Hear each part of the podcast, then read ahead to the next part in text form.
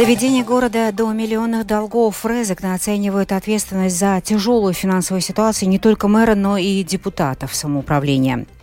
Пенсии в Латвии могут индексировать чаще, дважды год, но пока это только планы. Ближайшая индексация в октябре, она будет ничтожно мала по сравнению с ростом цен. Свинина подорожала на 50%. На рост цен повлияло общее подорожание всех ресурсов в стране, а еще любители шашлыков. Теперь об этих и других событиях более подробно.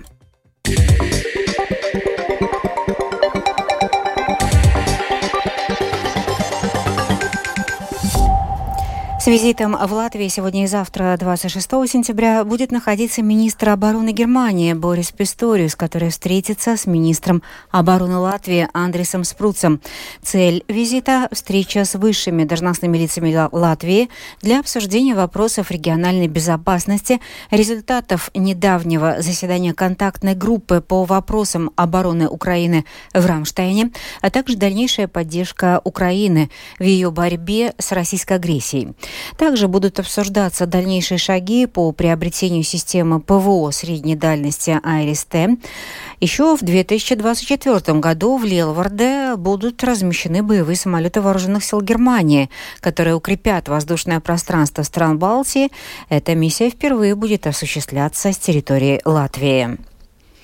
Для обеспечения денежного потока, необходимого для покрытия бюджетного дефицита и завершения проектов, Резекне в этом году требуется 6 новых кредитов на общую сумму 5 миллионов 730 тысяч евро, которые не могут быть предоставлены, заявили в Минфине.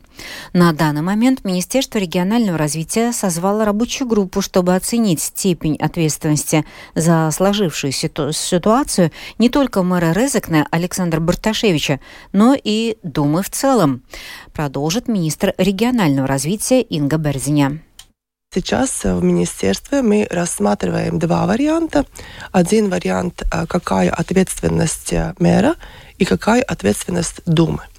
И э, мы будем э, очень это, ну, а, аккуратно к этому отнестись. В понедельник у нас в министерстве будет э, группа, или как лучше сказать, собрание, э, чтобы вот рассмотреть все эти варианты, какая ответственность мэра и какая ответственность э, всей Думы.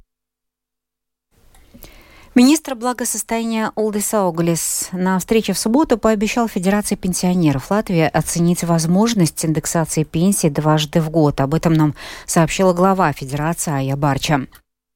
Министр э, дал нам такое э, ну, обещание, что первый приоритет для тех, которые ушли на пенсию, начиная с 1 января 2012 года. И доплату Э, министр нам утвердил, что будет э, доплата за трудовой стаж, каждый год трудового стажа, начиная со следующего года постепенно. Э, будем следить за работой министра, будем его поддерживать. И мы приняли резолюцию. Резолюции про тех вопросов, которые очень интересуют и волнуют сейчас пенсионеров. Барча также добавила, что Федерация пенсионеров Латвии указала министру на существенную проблему, касающуюся пенсий. Мы обратили внимание министру благосостояния, поскольку нет второго индекса, то есть уплата социальных взносов идет за этот период, за период года с минусом. Денег, уплаченных работодателями, идет минус то есть работа нашего министра с министром финансов и а, ну, теми, которые следят за этими вопросами. Значит, valsts ieņēmumu dienas. За год цена на свинину выросла почти на 50%. Однако, по словам главы Латвийской ассоциации свиноводов Дзинтры Лейнеце, основных причин у этого две. Общее подорожание всех ресурсов в стране, а еще любители шашлыков что цены такие э, высокие сезон грилла, это связано с тем, конечно, и, и расходы а, на выращивание свиней выросли. Я бы сказала, что нельзя только цифрами сравнивать, что цены, цены выросли. Подорожало и все остальное, и электричество, и зарплаты людей повысились. Это связано с этим. Но как бы ну, для, для нас не очень хорошая новость, но для покупателей цены на свинину, свинину понижаются. Уже вторая неделя, как э, резко э, сниживается цена на живых свиней. Э, я думаю, что это отразится и на полках.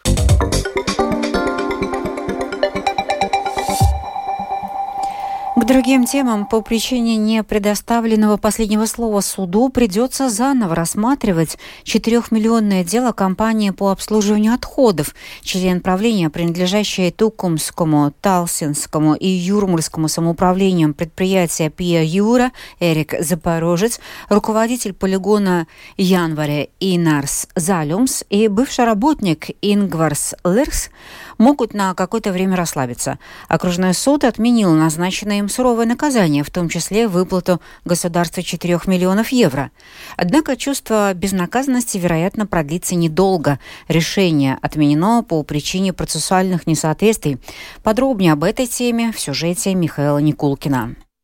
Почти год назад суд первой инстанции в Талсе решил, что в рамках уголовного дела, обслуживающие отходы компании Пеюра, должно быть наказано и нынешнее правление, и бывший работник. В деле констатированы нарушения в правилах обслуживания отходов, что наносит существенный вред окружающей среде, а также уклонение от уплаты налога на природные ресурсы. На полигоне какое-то время хранились обычные бытовые отходы, которые в документах были указаны как биологически перерабатываемые и тем самым освобождающиеся от налогов. Суд первой инстанции признал виновными всех обвиняемых, единственного члена правления компании Пеюра Эрика Запорожца, руководителя полигона Январи Инарса Залюмса и бывшего руководителя полигона Ингварса Лерхса. Со всех них суд хотел взыскать 4 миллиона евро, назначить принудительные работы, а также условный тюремный срок и запрет занимать руководящие позиции. Запорожец продолжает руководить предприятием Пеюра.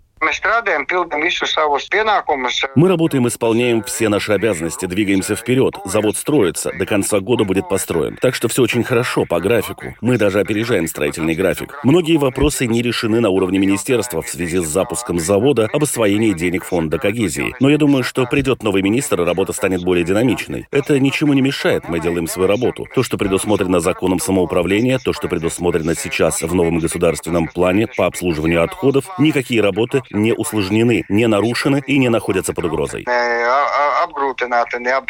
Запорожец отметил, что решение окружного суда отменить постановление первой инстанции и передать дело на новое рассмотрение вызвало у него чувство облегчения. В то же время прокурор по делу Роберт Стивринч подчеркивает, что никто из обвиняемых не может чувствовать себя оправданным, так как суд второй инстанции нашел в работе коллег суда первой инстанции только процессуальную неточность. Однако эта ошибка является серьезной.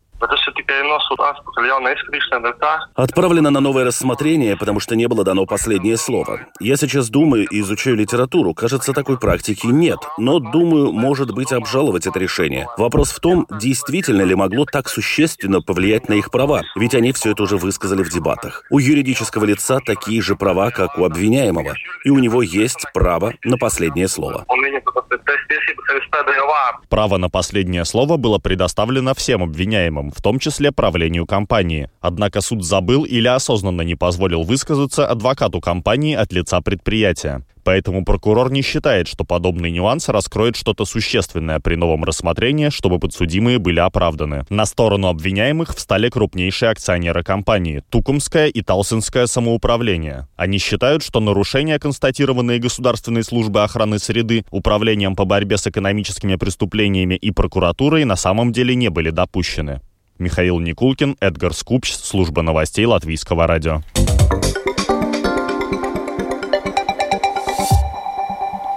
В сентябре начались занятия в детско-юношеских центрах Риги. Всего их в разных районах 10. Они предлагают широкий спектр кружков и секций, музыка, танцы, театральное искусство, пение, рукоделие, рисование и дизайн, спорт, робототехника и другие технические кружки. Наш корреспондент Галина Грейдене побывала в детско-юношеском центре Алтона в Пардаукаве. Надо сказать, что занятия в таких центрах в основном бесплатны или за символическую цену. Здесь можно заниматься с 4 и до 25 лет. Центр Алтона имеет два филиала в Золитуде и в Имонте, рассказывает методист по образованию центра Йоланта Комаровска. У нас где-то 120 программ. Мы находимся Алтонова сила 6, Русес Ила 13, Золитуде и еще Имантас улица 11А. Анимации учимся, дизайн, 3D программы и швейная мастерская, где дети учатся что-то новое шить, и латышский язык, английский. Есть ансамбль популярной музыки. Это дети играют на разных? Да, на разных музыкальных инструментах. Это и рояль, это саксофон, флейта. И у нас есть фламенко, который очень большую популярность тоже имеет. И у нас единственный есть ансамбль по республике,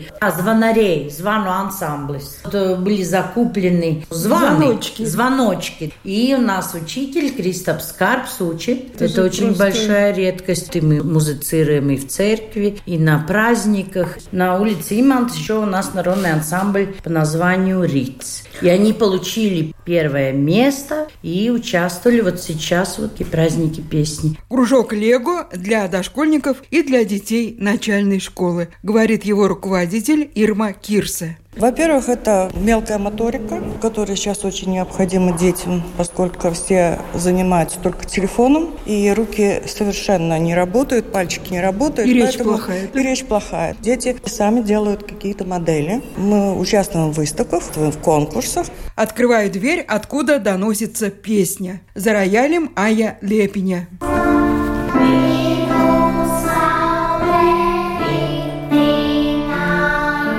Mācu bērnus dziedāt, ko es vēl mācu kustēties, rotaļās, muzicēt. Как зовут тебя? Violeta. Я хочу стать певицей. Mēs dziedam dažādas bērnu dziesmas. Tagad mēs dziedam latviešu tautas dziesmu mācāmies. В следующем помещении танцы. Преподаватель Кристина Тихонова. Мы занимаемся современными танцами, модными. Хип-хоп, contemporary, jazz dance, street dance. Участвуем в разных фестивалях и конкурсах. Мальчики пришли. Как тебя зовут?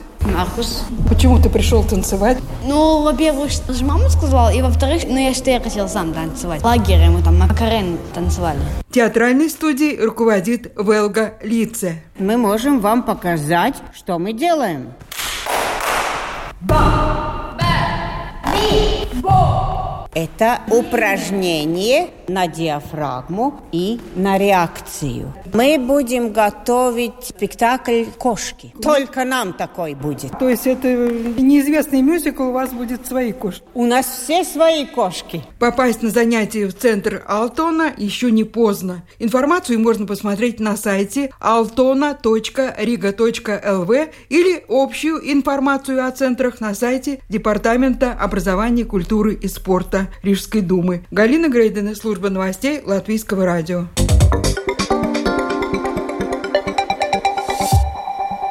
Из зарубежных новостей юг Украины подвергся массированной воздушной атаке с использованием дронов, а также ракет «Калибр» и «Оникс», заявили воздушные силы ВСУ.